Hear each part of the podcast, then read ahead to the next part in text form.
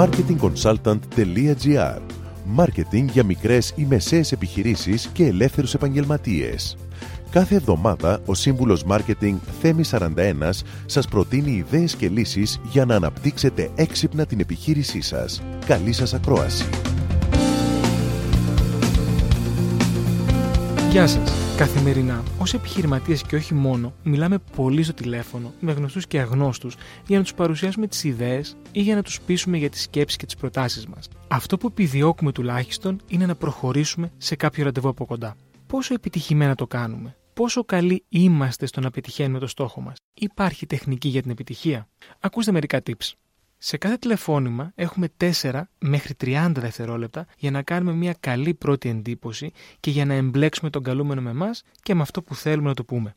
Συνήθως, με το τέλος αυτών των δευτερολέπτων, οι περισσότεροι καλούμενοι σκέφτονται: Ωχ, κάτι θέλει να μου πουλήσει, ή Ωχ, πώς θα ξεφύγω, και ελάχιστοι σκέφτονται αυτό που θέλουμε, δηλαδή, hm, ενδιαφέρον, ας αφιερώσω χρόνο να το ακούσω.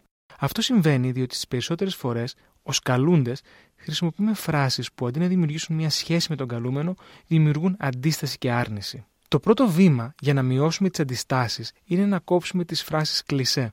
Σκοπός είναι να δημιουργήσουμε μία σχέση, κάτι που πραγματικά επιθυμούμε σε κάθε μας τηλεφώνημα. Αν το κάνετε, θα δείτε πως θα περνάτε με επιτυχία τα μηνύματά σας κατά 80% περισσότερο. Ειδικά καταργώντας τη φράση Πώς είστε σήμερα, μία φράση που όλοι μας ακούμε συνέχεια σε κάθε τηλεφώνημα.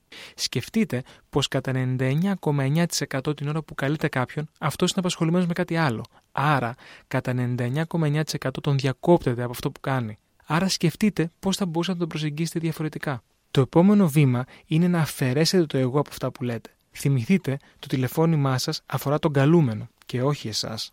Για να χτίσετε μία σχέση και να αποφύγετε την αντίσταση, να είστε βέβαιοι πως τα τηλεφωνήματά σας εστιάζονται στα ακόλουθα δύο κλειδιά. Στον πελάτη και όχι σε εσάς, και στο να ξεκινήσετε μία κουβέντα διάλογο και όχι στο να πουλήσουν.